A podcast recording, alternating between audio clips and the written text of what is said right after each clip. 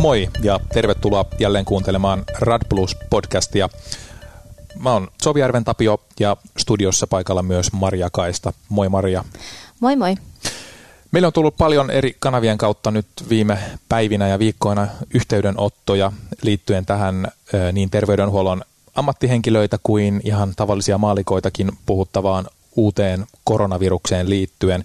Ja on toivottu, että voitaisiin käsitellä sitä, että miten tämä tilanne, joka on sieltä Kiinasta nyt saanut alkuunsa, vaikuttaa täällä Suomen terveydenhuollossa ja erityisesti ensi- ja akuuttihoidossa, vai vaikuttaako mitenkään? No, me päätettiin tarttua härkää sarvista ja tässä meidän Rad Plus Extra jaksossamme paneutua tähän uuteen koronavirukseen. Ja sä oot, Maria, järjestänyt meidän puhelimen päähän asiasta varsinaisen asiantuntijan. Joo, meillä on puhelimen päässä dosentti, infektiotautien apulaisylilääkäri Eeva Ruotsalainen, joka toimii myös HUSin epidemiologisen yksikön johtajana ja on mitä suurimmassa määrin ajan hermoilla tämän asian suhteen. Äh, mä kysyisin ihan ensin vähän näistä käsitteistä. Mitä epidemialle oikeastaan tarkoitetaan? Äh, no epidemialla voidaan tarkoittaa monta eri tartuntatauteihin liittyvää asiaa. Epidemia on alueellisesti tai paikallisesti rajoittunut tartuntatautien ryväs useissa henkilöissä, yhden tartuntataudin ryväs. Voidaan puhua siis ruokamyrkytys tai vesiepidemiasta. Meningokokkikin voisi aiheuttaa epidemian, hinkuyskä voi aiheuttaa epidemian, mutta se on alueellisesti tai paikallisesti rajoittunut tautiryväs. Okei, eli tällainen kausiinfluenssakin on oikeastaan epidemia. Kyllä, se on alueellisesti rajoittunut. Voidaan puhua siis yhdestä maasta Suomessa, mutta Suomessakin on kausiinfluenssan osalta erilaisessa vaiheessa olevia alueita epidemian aikana. No milloin sitten puhutaan ihan pandemiasta? No, pandemia on maailmanlaajuinen epidemia, joka tarkoittaa sitä, että joku tauti on levinnyt useisiin, siis useisiin kaikkiin maan osiin ja useisiin maihin. Pandemia käsitys tietysti koskee yleensä näitä hengitysteitse leviäviä virusuhkia. Tiedämme kaikki influenssapandemiat. 120 vuoden aikana meillä on ollut viisi influenssapandemiaa, joista viimeisin lievä sikainfluenssapandemia. Sitten meillä on ollut uuden, uusien koronavirustapauksia ja niiden aiheuttamia uhkia. Oliko SARS itse asiassa pandemia? Ehkä näin voidaan sanoa se levisi maailmanlaajuisesti noin 26 maahan, mutta MERS, joka on myös uusi koronavirus, niin MERS, MERSin osalta ei voida käyttää käsitettä pandemia. Sitten meidän täytyy myös erottaa se, että onko pandemia lievä, keskivaikea tai vakava. Silläkin on merkitystä, kun puhumme pandemia-käsitteestä. No niin juuri. Tätä uusinta koronavirusta ei voi vielä pandemiaksi kutsua, mutta tätä esimerkkinä käyttäen, miten tämmöinen tapaus etenee näin terveydenhuollon ammattilaisen näkökulmasta. Et nyt jos joulukuusta 2019 alkaen näitä keuhkokuumetapauksia alkoi Kiinassa Wuhanin maakunnassa ilmetä, niin mikä siellä sitten herätti epäilyn epidemiasta ja miten, miten silloin pitäisi alueella toimia? Ilmeisesti tämä tilanne on kyllä ollut jo käynnissä marraskuun puolelta, mutta kansainvälisesti saimme tietoa joulukuussa, joulukuun lopulla tästä tilanteesta. Eli alkoi tulla tietoa Kiinasta siitä, että heillä on epätyypillistä keuhkokuumetta, jonka aiheuttaja ei heti löytynyt. Ja kun usea ihminen sairastuu epätyypilliseen keuhkokuumeeseen, jonka aiheuttaja ei ole tiedossa, niin silloin tietysti Kiinassa heräsi epäilys siitä, että olisiko aiheuttajana joku uudenlainen virus, koronavirus. kun tietää Kiinan, Kiinan elinkeinon ja, ja myynnin eläinten osalta. Hehän elävät syntioisissa eläinten kanssa.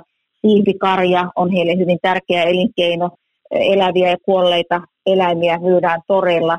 Maailma on hyvin erilainen kuin meillä Suomessa eläinten kanssa eläminen ja oleminen. Niin, niin siellä tietysti Kiinassa heillä on kokemusta siitä, että on olemassa mahdollisuus eläinten toimiessa väli-isäntänä jonkun uuden viruksen siirtymisestä ihmiseen. Ja, ja tässä tapauksessa Kiina havainnoi tämän asian, sanotaan nyt kohtuullisen nopeasti. Toki siellä siitä asiasta oltiin jo ilmeisesti tietoisia marraskuussa. Eli miten Suomessa tämmöinen etenisi? Kenen oltaisiin yhteydessä, jos tämmöistä ruvettaisiin epäilemään? Meillähän on hyvin organisoitunut tartuntatautien torjunnan terveydenhuoltojärjestelmä. kunnat ovat ensisijaisesti vastuussa oman alueensa tartuntatautien valvottavien ja yleisvaarallisten tartuntatautien torjunnasta ja muidenkin tartuntatautien, kuten influenssaepidemiankin torjunnasta väestössä. Ja, ja kunnan tartuntatautilääkäri, hänellä on iso, iso valta laittaa ihmisiä karanteeni tai eristykseen ja torjua epidemiaa. Jos kunnassa herää epäily jostakin, puhutaan nyt vaikka ruokamyrkytysepidemiasta, joka on sillä tavalla helppo käsitellä, niin he ovat tietysti yhteydessä sekä sairaanhoitopiiriin, infektiolääkäriin, meillä HUSissa epidemiologisen yksikköön, josta minä olen, ja sitten tietysti Terveyden ja hyvinvoinnin laitokselle, jossa on ihan tämmöinen oma yksikkönsä ruokamyrkytys- ja vesiepidemioiden torjuntaan. Eli, eli meillä on hyvin organisoitu alueellinen yhteistyö kunnan, sairaanhoitopiirin ja terveyden ja hyvinvoinnin laitoksen kanssa epidemian torjunnassa. Ja me tunnemme, tiedämme toisemme, tiedämme kehen ottaa yhteyttä. Eli voisiko ehkä sanoa, että päivystävälle lääkärille, jos tämmöinen epäilys sitten herää, niin se oman alueen infektiolääkäri voisi olla se linkki sitten eteenpäin, jos ei muuta muista, että minne lähtee kysymään. Kyllä varmasti päivystysaikana se on näin. Jos ajatellaan sitten infektio lääkärin saatavuutta päivystysaikana virka ulkopuolella, niin käytännössä HUSin infektiopäivystehän vastaa kansallisesti meille tulevista konsultaatioista. Eli se sairaanhoitopiirin päivystävä lääkäri päivystysaikana yhteydessä sitten infektiopäivystäjän HUSiin. Mutta virka-aikana me toimimme sairaanhoitopiirin ja kuntien välisessä, välisessä yhteistyössä tiedonantajina ja neuvojen antajina. Mitä keinoja tällaisen epidemian hallitsemiseksi on eri tilanteissa tai maissa? Silloin kun meillä on, on kapasiteettia ihan siinä alkuvaiheessa, niin, niin tietenkin tämä epäilyn varhainen, taudin varhainen tunnistaminen on tärkeää, jotta sitä kautta sitten kun tunnistetaan tapaus, niin vältytään jatkotartunnoilta ja epidemian leviämiseltä. Nyt on hyvä ehkä muistaa tämän uuden koronaviruksen osalta, että ne, ne tiedot sairastuneiden määrästä, mitä me saamme lukumääräisesti, ovat varmistettuja tautitapauksia. Me voimme laskea menehtyneiden ihmisten osalta kuolleisuuden, joka on 2 prosenttia, eli se on huomattavasti matalampi kuin esimerkiksi SARS- tai MERS-koronaviruksessa, jos sitten nimittäjänä on vielä nämä varmistamattomat tautitapaukset, eli lieväoireiset taudit, niin meidän kuolleisuushan uuden koronaviruksen osalta voi lähennellä kausi-influenssan kuolleisuutta. Eli tässä voisimme ajatella jo sen, että kyseessä ei ole vakava tauti, että se on kausi-influenssan tyyppinen tauti, mutta esimerkiksi kun meillä Suomessa on kausi-influenssa meneillään, niin toki me katsomme sen niin vakavaksi tilanteeksi joka ikinen vuosi, että me haluamme torjuta, torjua sitä parhaalla mahdollisella tavalla. Ja sama tietysti koskee tähän uuteen koronavirukseen, että se ei ole meillä Suomessa uhka, se on uhka ensisijaisesti Kiinassa, jossa rajoitustoimenpiteitä on tehty. Mutta meillä Suomessa me yritämme rajata tautia niin, että kun tulee yksittäisiä tapauksia, epäilyä, niin sitten otamme heistä näytteitä ja selvitämme lähikontaktit, jotta jatkotartunnoilta vältytään. No Eeva, mitä tästä viruksesta tiedetään nyt?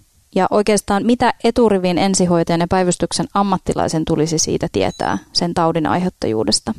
No tällä hetkellä me tiedämme sen, että se virus tarttuu ihmisestä toiseen pisaratartuntana, mutta leviämisen tehokkuutta siitä, että kuinka, kuinka tehokkaasti se tarttuu ihmisestä toiseen ja tartuttavuusaikaa emme selkeästi vielä tiedä. Tiedämme kuitenkin, että se leviää hiukan tehokkaammin kuin kausi-influenssa pisaratartuntana, mutta se on alkuvaiheen tieto, joka muuttuu kyllä tässä matkan varrella ja voi olla, että se leviämisen tehokkuus itse asiassa sammuukin tässä matkan varrella jonkin ajan sisällä. Ää, tiedämme myös sen, että tehopotilaat voivat erittää virusta pidempään. Ää, lapsitapauksia on hyvin vähän, eli tämä virus tartuttaa, sairastuttaa erityisesti keski-ikäisiä ja ikääntyneitä – ja aiheuttaa vakavamman taudinkuvan, eli keuhkokuumeen, joka johtaa osastohoitoon tai tehohoitoon, niin erityisesti perussairailla ja ikääntyneillä. Eli nämä on ne potilasryhmät, jotka voivat, toki sitten, joita ensihoitokin voisi kohdata, mutta edelleen haluan sanoa, että oletusarvo on, että, että Suomessa y, vain yksittäiset matkailu- ja tähän liikkuvuuteen, kansainväliseen liikkuvuuteen liittyvät epäilyt ja tapaukset ovat mahdollisia. Me emme puhu nyt tällä hetkellä Suomessa koronavirusepidemian mahdollisuudesta, vaan yksittäisistä tapauksista. Mutta on tärkeää, että ensihoito on varautunut oikein suojaimin silloin, jos tulee tietoon epäily mahdollisesta koronaviruspotilaasta. Puhutaan kohta vielä niistä suojaimista tarkemmin, mutta nyt oikeastaan kysyn, milloin se epäily pitäisi herätä? Sanoitkin jo, että se tauti on influenssan kaltainen ja sitten nämä riskiryhmät, sydänvaltimosairaat, vanhukset, hauraat saa näitä vaikeampia taudinkuvia, kuten pneumoniaa ja jopa septistä shokkia. Mutta kenellä pitäisi epäillä nimenomaan koronavirusta eikä jotain muuta infektiotautia? No koronavir- uuden koronaviruksen epäilyn kriteereitä on tässä juuri päivitetty tällä viikolla kansallisesti. Ää, käytännössä se taudin kuva on tämmöinen akuutti kuumeinen hengitysinfektion kuva, jossa on yskää ja tai hengitysvaikeutta. Ensihoito varmasti ei, ei yleensä tiedä potilaassa vielä radiologisesti varmennettua keuhkokuumetta, joka olisi se toinen taudin kuvaan liittyvä kriteeri. Mutta hengitys, akuutin hengitystieinfektion oireet kuumeisena ja Toinen kriteeri, joka tulee täyttyä, on altistumistiedot, eli 14 vuorokauden sisällä ennen oireiden alkua tulisi olla lähikontakti varmistettuun uuden koronavirus aiheuttamaan tapaukseen, tai sitten oleskelu Manner Kiinassa, joka ei koske Hongkongia tai Makaota tai Taivania. Ja tämä Manner Kiina tuli päivityksenä alueelliseen päivitykseen tällä viikolla. Näin juuri. Ja tietoa ilmeisesti näissä epidemiatilanteissa koko ajan tulee lisää ja ohjeet muuttuu ja se pitää sitten sietääkin, että parin päivän välein voi tulla päivityksiä ja muutoksia niihin. Näin se on. Me olen itse päivittänyt nyt kahden viikon sisällä, tai siis olen tehnyt ensimmäisen ohjeen kaksi viikkoa sitten, päivitin sen alkuviikosta ja nyt joudun päivittämään tällä viikolla sen uudestaan. Ja voi olla, että ensi viikolla päivitetään uudestaan. Ja tietysti me HUSissa olemme organisoineet toistaiseksi maksimivarotoimin näytteen oton, eli, eli ilmavarotoimin otamme näytteet ja suojaudumme lähikontaktissa erikoissairaanhoidossa potilaaseen, epäiltyyn potilaaseen, koska toistaiseksi käytämme näitä maksimivarotoimenpiteitä, vaikka kuten sanoin aiemmin, niin tämä virus tarttuu ihmisestä toiseen pisara tartuntana. No miten nyt sitten pitää suojautua näytteenotossa tai ensihoidossa tai päivystyksessä? Mitä ovat nämä varotoimet? Perusterveydenhuollossa, jos potilas tulee sinne ilman etukäteistietoa, niin olemme antaneet HUSin alueella ohjeet, että kirurginen suunenä suojain sekä sille potilaalle että terveydenhuollon henkilöstölle ja potilaan kuljettaminen suljettavaan huoneeseen, jossa hän on yksin ennen kuin siirtyy sitten tavalla tai toisella erikoissairaanhoitoon näytteisiin, on se perusterveydenhuollon ja yksityissektorin toimintaohje silloin, kun ymmärrämme, että siellä ei välttämättä ole näitä FFP-hengityksen suojaimia käytössä, jotka liittyvät siis ilmavarotoimiin. Mutta pisaratartunnalta suojautumiseen on nämä perus, perus, perustoimet, huomioiden myös tietysti kosketus ja tavanomaiset varotoimet. No sitten kun me puhumme, puhumme suojautumisesta siinä kohtaa, ää, kun puhutaan ilmavarotoimista, jota nyt erikoissairaanhoidossa toteutetaan, potilas otetaan näytteet ja ollaan hänen lähikontaktissa, samoin kuin ensihoito on lähikontaktissa, niin ilmavarotoimissa suojaudutaan aina näillä FFP-maskeilla, hengityksen suojaimilla, joita käyttää terveydenhuollon ammattihenkilöstö. Ja sitten jos on potilaan kanssa lähikontaktissa, niin toki ne tavanomaiset varotoimet, kosketusvarotoimet ja pisaravarotoimet tulee toteuttaa. Okei, mutta sinänsä, jos mitään erityisvälineitä ei ole saatavilla, vaikka edes niitä FFP-maskeja, niin onko niin, että pärjätään sitten niillä peruskirurgisilla suunnenasuojaimilla, tavallisilla maskeilla, hanskoilla, esiliinoilla ja tosiaan ihan peruspuhdistusaineilla, että mitään erityisiä? Kyllä, kyllä näin on. Että, että meillä tietysti niin kuin sanoin, niin ensihoidolla ja, ja sairaanhoitopiirillä voi olla myös omia ohjeitaansa, että mä puhun nyt pelkästään tästä meidän erikoissairaanhoidon HUSin, HUSin ohjeistuksesta, kun me otamme potilasta näytteet tai hoidamme potilasta. Et mä nyt puutun aika pitkälti siihen ja ne, niihin ohjeisiin, mitä olen joutunut antamaan perusterveydenhuoltoon ja yksityissektorille, joissa ei ole tietysti tätä, tämän mittaluokan suojaimia käytössä. Eikä nyt ole tarpeenkaan silloin, kun me puhutaan tämmöisestä lyhytaikaisesta potilaskontaktissa, kontaktissa, jossa potilas on hyvä kuntoinen, niin silloin riittävät nämä pisaravarotoimit. Eli kuten sä sanoit, kirurginen suunninasoitus ja lähikontaktissa nämä tietyt asiat, jotka pisaravarotoimiin kuuluvat. Okei, ja se voidaan ehkä sanoa ääneen, että maalikoiden ei ole syytä joutua paniikkiin eikä varata näitä suojaimia täällä Suomessa ainakaan itselleen. Mä voisin sanoa kaikille, myös terveydenhuollon ammattilaisille sekä väestölle, että mitään syytä panikkiin ei ole. Ei mitään syytä. Huolenaiheita voi esittää, ja niinhän huolenaiheita on nyt esitettykin laajasti tässä pitkin, pitkin monta viikkoa, mutta panikkiin ei ole minkäännäköistä syytä. Kysymys on, siis, kysymys on taudista, jonka tappavuus, kuolleisuus on tällä hetkellä matala. Se ei myöskään leviä ilma, ilmateitse tämän hetken tiedon mukaan, että se leviää pisaratartuntana ja, ja tällä hetkellä enemmän pitäisi kaikkien meidän olla huolissaan juuri alkaneesta käynnistyneestä influenssaepidemiasta, joka tulee kestämään muutamia kuukausia. Hyvä. No mä kysyn vielä tähän loppuun.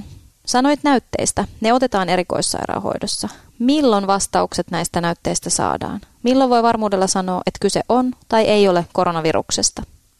Kun se näyte saadaan HUS Lapiin, joka vastaa tällä hetkellä vielä koko Suomen alueella tästä koronavirusdiagnostiikasta ensilinjassa ja, ja sittenhän positiivinen näyte menee Terveyden ja hyvinvoinnin laitokselle vielä, vielä varmistukseen, niin, niin kun se näyte aletaan tehdä aamulla, vaikka se olisi edellisenä iltana otettu, niin sitä ei aleta tehdä silloin, vaan se aletaan tehdä sitten arkena, arkipäivänä, virka-aikana seuraavana aamuna, niin se kestää ää, siis minimissään kahdeksan tuntia, mutta varmasti saadaan sitten viimeistään illalla se vastaus.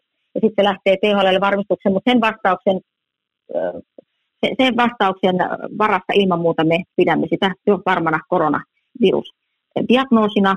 Sitten jos puhutaan viikonlopusta, niin vi- viikonloppuna te, HUSLAB tekee myös diagnostiikkaa, mutta että miten hyvin ne sitten saadaan henkilökunta resurssien mukaan vastattua, niin, niin viikonlopun osalta voi tulla tietysti jonkinasteista viivettä, mutta käytännössä HUSLAB tekee jokaisena päivänä seitsemän, seitsemänä päivänä viikossa koronavirusdiagnostiikkaa ja silloin vastaus käytännössä, jos hyvin käy, niin saadaan aina samana päivänä. No, miten nyt tämän koronaviruksen hoidon suhteen? Onko jotain spesifiä lääkettä tai mitä spesifiä hoitoa siihen suositellaan? Valitettavasti meillä ei ole spesifisesti täsmennettävää lääkehoitoa tähän uuteen koronavirukseen eikä myöskään rokotetta. Tiedän, että Taimaassa on kokeiltu erilaisia viruslääkkeitä hyvälläkin hoitovasteella, mutta nämä on ihan tämmöisiä yksittäistapauksia ja siihen ehkä tässä kohtaa mene voimaan sanoa, että koronavirukseen ei ole täsmähoitoa. Eli potilaan hoito on, on oireen mukaista ja se on, se on hengitystieinfektion keuhkokuumeen hoitoa. Ja, ja teho-osastolla toki niin on sitten teho, teholääkäreillä ää, omat, omat ää, hoitomahdollisuutensa tämmöisen vaikeasti sairaan akuutin äkillisen hengitystie vajausoireyhtymän hoitoon. Aivan.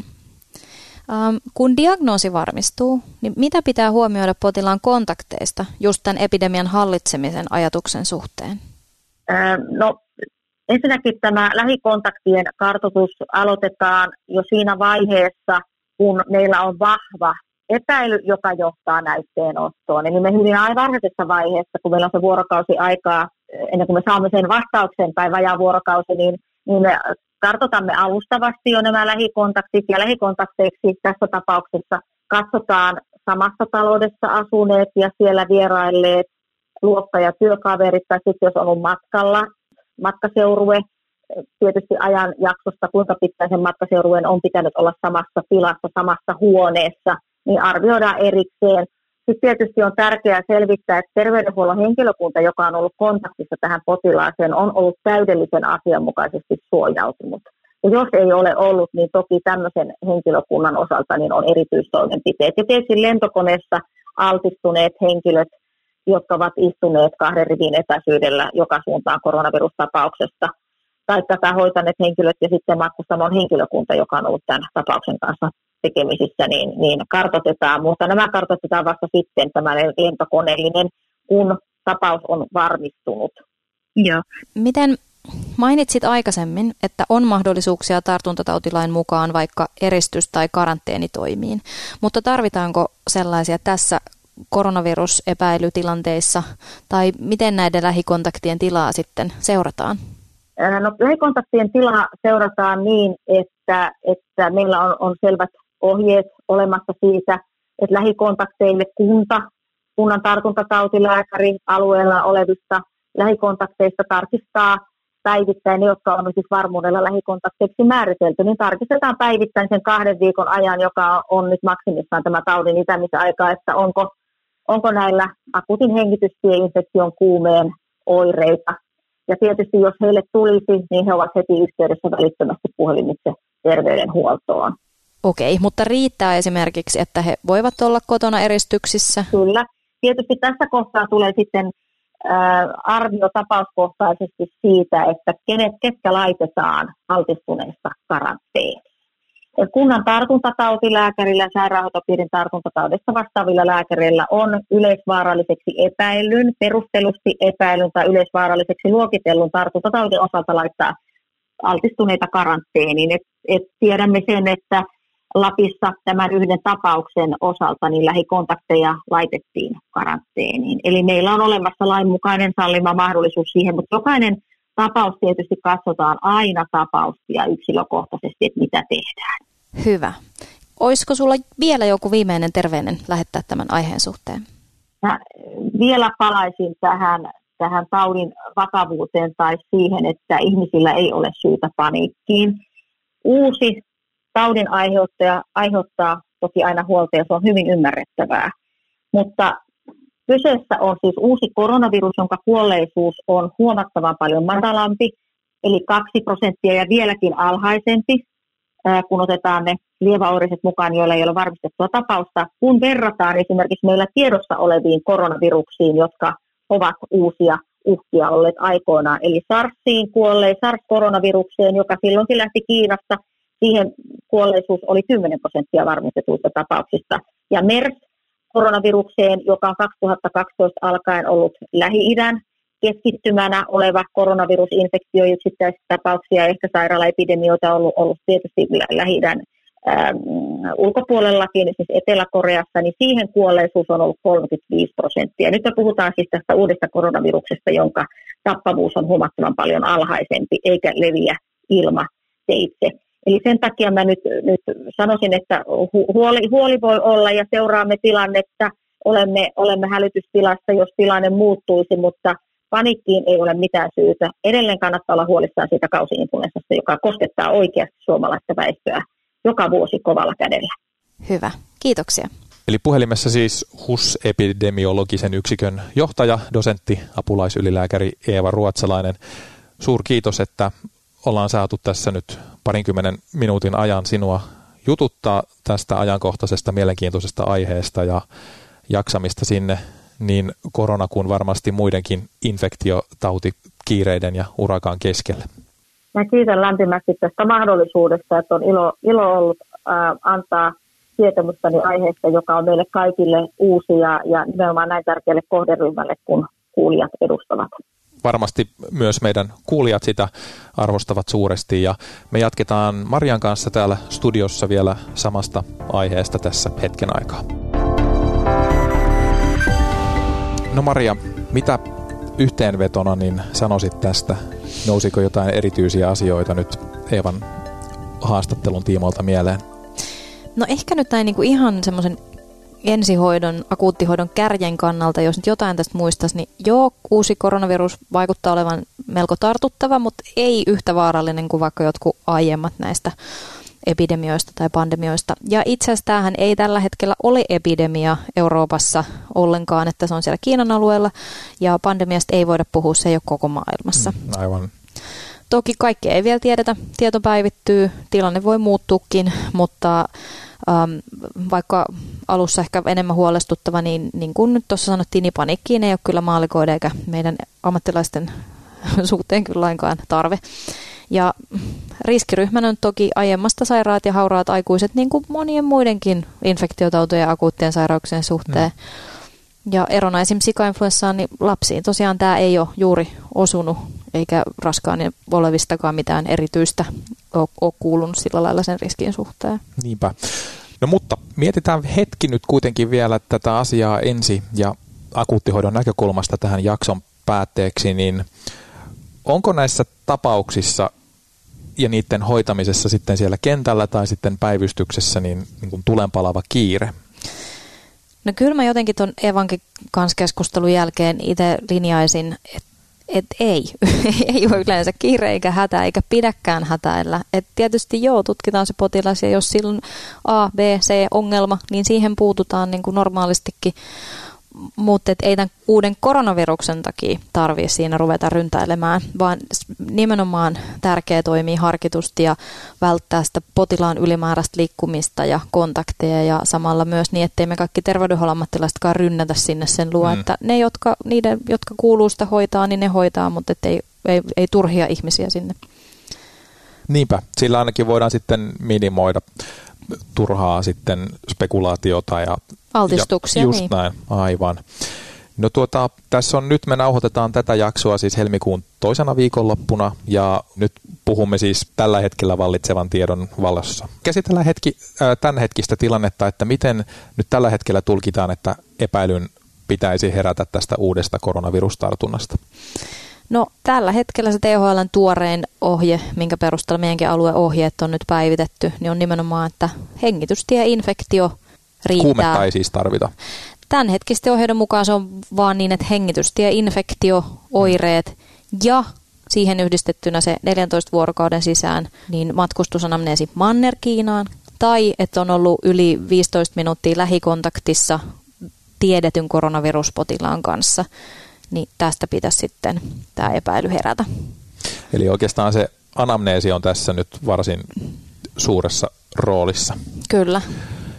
Selvä. No sitten meillä keikalla herää nyt epäilys, täyttyy se, joko potilas on itse matkannut näille mainituille alueille tai on ollut kontaktissa uutta koronavirusta sairastavan henkilön kanssa, niin tietysti suojaudutaan kuten asiaan kuuluu. Minkälaisia ne suojaimet nyt tämänhetkisen tiedon mukaan on, miten meidän pitäisi suojautua? No tästä voisi tietysti, voi olla jotain alueellisia omia ohjeita, mutta meidän alueen ohjeiden mukaan hoitava henkilökunta käyttää FFP3 venttiilillistä maskia.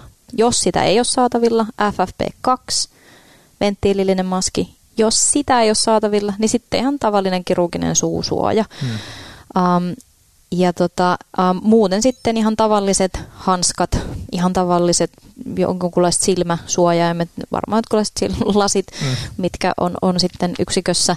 Ja, ja mitään tämmöisiä tyvekpukuja ja isompia juttuja ensihoitoon ei tarvitse laittaa. Toki sitten siellä sairaalassa, jos, jos on, on, on välineitä enemmän ja ollaan oikeasti lähikontaktissa hoidetaan, niin sitten on näitä essuja tai hihallisia mm. pukuja, mitä voi laittaa sitten ää, niin kuin siinä sitten tämmöisiä kertakäyttöisiä. Ja niistä on omat ohjeet noudattaa sitten niitä, mikä yksikössä on annettu. Mutta ehkä vielä se, että, että ei näitä tarvitse pukea kaikille keikoille etukäteen päälle. Ei jokaiselle 703. ei, eikä tarvitse terveyskeskuspäivystyksessä siellä aulassa hoitologihenkilökunnan ja triakehoitajan olla nämä päällä koko aika, vaan että sitten jos semmoinen potilas siihen luukullekin tulee ja kertoo siitä, että nyt olisi tämmöinen ehkä ylähengitysten infektio ja mä ollut siellä Kiinassa 14 vuorokauden sisään, niin niin jos ei ole heti saatavilla mitään, niin ihan ensimmäisen, että älä nyt mene ihan lähikontaktiin sen kanssa, että pari metrin päässä, mm. niin se on todennäköisesti, että sä saat siitä mitään. Ja pyydä, että se potilas ei yski sua päin. Laittaa vaikka yski kyynärvarteen ensin, niin kuin, että jos, jos niin. yskityttää. Ja sitten toki, jos sulla on antaa sille, niin anna sille suusuoja. Mm. Ja jos sulla on näitä, näitä tota, niin kuin vahvempiakin suojaimia potilaalle, niin, niin sitten annetaan sellainen. Mutta tota, et ei tarvitse tavallaan, niin kuin, ei pidä panikoitua. Mm, toi on hyvä. Mä pyrin noudattamaan sitä ihan kenen tahansa potilaan kanssa, että ne ei mielellään yski eikä oksenna eikä mitään muutakaan niin kuin mun päälle, että olipa koronavirusta tai ei. Tuolta tulee maailmalta aika raflaavia uutiskuvia, että siellä ollaan ties missä avaruuspuvuissa. Että nehän tietysti omalta osaltaan varmasti vielä enemmän niin kuin maalikoiden suuntaan, jotka ei ihan nyt kontekstia ymmärrä, niin mm. luo kuvaa jostain niin kuin aivan maailman lopusta. Mutta nyt kun kuuntelin niin Eevan kuin sitten tietysti tiedän muun muassa oman alueeni ohjeet, niin Niin aika sellaisella terveellä järjellähän tässä nyt kuitenkin voi operoida. No kyllä, ja sitten just et muistaa ihan oikeasti, että sillä käsien pesemisellä on merkitystä. Mm. Että tässäkin, että jos nyt sit saat vaikka hoitamassa jostain potilasta ja sitten se tulee yhtäkkiä siinä ilmi se matkustusanamneesi, niin ihan rauhassa sitten keskeyttää mitään tekemässä, peruuttaa, ottaa hanskat rauhassa pois, eikä pärskäytä niitä taas omia silmiinsä, niitä mm. eritteitä. Ja sitten tota, pesee kädet, jos pystyy saippualla, desinfioi kädet hyvin ja sitten puhtain käsin pukee ne edellä mainitut suojat itselleen päälle. Ja sitten toki sille potilaalle sen maskin myös, jos meillä on mm. antaa sitten, niin että sitten estetään sitä, että hän ei muihinkaan sitten Just Paitsi ö, potilaalle ei venttiilillistä FFP3-maskia, koska siitä on enemmän tiettävästi haittaa kuin hyötyä. Toi on aivan sairaan tärkeä huomio. Eli on se sitten FFP3 tai FFP2 venttiilillinen maski. FFP2 on ilman venttiili oleva ja venttiilillä oleva, hmm. mutta kun siinä on se uloshengitysventtiili, niin se päästää sieltä itse asiassa ulos kaikki, mitä niin kuin, niin kuin tulee. Eli se ei suojaa sitten um, niin kuin muita. Eli potilaalle pitää laittaa venttiilitön FFP2-maski, tai jos mm. hän ei jaksa semmoisen läpi hengittää, kun se on vähän paksumpi, niin sitten ihan tavallinen se suusuoja. Just näin. Ja toki sitten, jos me, me on tarve laittaa nivihoitoja tai intubaatioita, niin toki me pyritään ensi- ja akuuttihoidossa välttämään niin kuin sitten turhia imuja ja semmoisia, missä myös pöllytellään niitä hengitystieeritteitä. Mutta sitten jos se on indisoitua, niin sitten me suojataan itsemme hyviä ja tehdään ne silleen rauhassa ja harkiten ja, ja, ja totta kai, että potilaat tulee kuitenkin hoidettua. Hmm. Eiköhän me tästäkin selvitä. Kyllä. Kyllä. Ja tähän loppuun tosiaan vielä toteamme uudestaan sen, että puhumme tässä Marian kanssa siis yleisellä tasolla. Kaikkihan tietysti noudattavat oman sairaanhoitopiirinsä tai työnantajansa antamia ohjeita ja sairaalan infektiolääkärihän on sitten se henkilö, joka aina tapauskohtaisesti harkitsee, että otetaanko potilaalta koronavirusnäytteitä vai ei. Tuleeko Maria tähän loppuun vielä mieleen jotain, minkä haluaisit mainita? No ehkä noista suojautumisista, kun niitä vähän kerrattiin tässä, niin, niin kyllähän nämä on semmoisia, että me olisi hyvä muistaa ne ihan kaikkien niin. infektiopotilaiden kanssa ensihoidossakin paremmin, että, tota, että, että esimerkiksi norolta suojautuessa tai jotenkin hmm. vaikea hengitystiooireinen potilas, niin että, että kyllä näitä FFP3-maskeja tai silmäsuojaimia voi käyttää itseään suojatakseen semmoisissakin tilanteissa ja se kyllä hyvä, hyvä käsihygienia ja puhdistus on tärkeää. Juuri näin, ja kuten Eva Ruotsalainenkin tuossa sanoi, niin ehkä nyt kuitenkin enemmän kannattaa olla, jos nyt jostain haluaa olla huolissaan, niin ihan tällä hetkellä menossa olevasta vaikka kausi-influenssasta. Sitä riittää paljon enemmän. Hei, kiitos seurasta kuulijoillemme. Palaamme jälleen seuraavien jaksojen merkeissä Rad Plus podcastissa. Moi! Moi moi!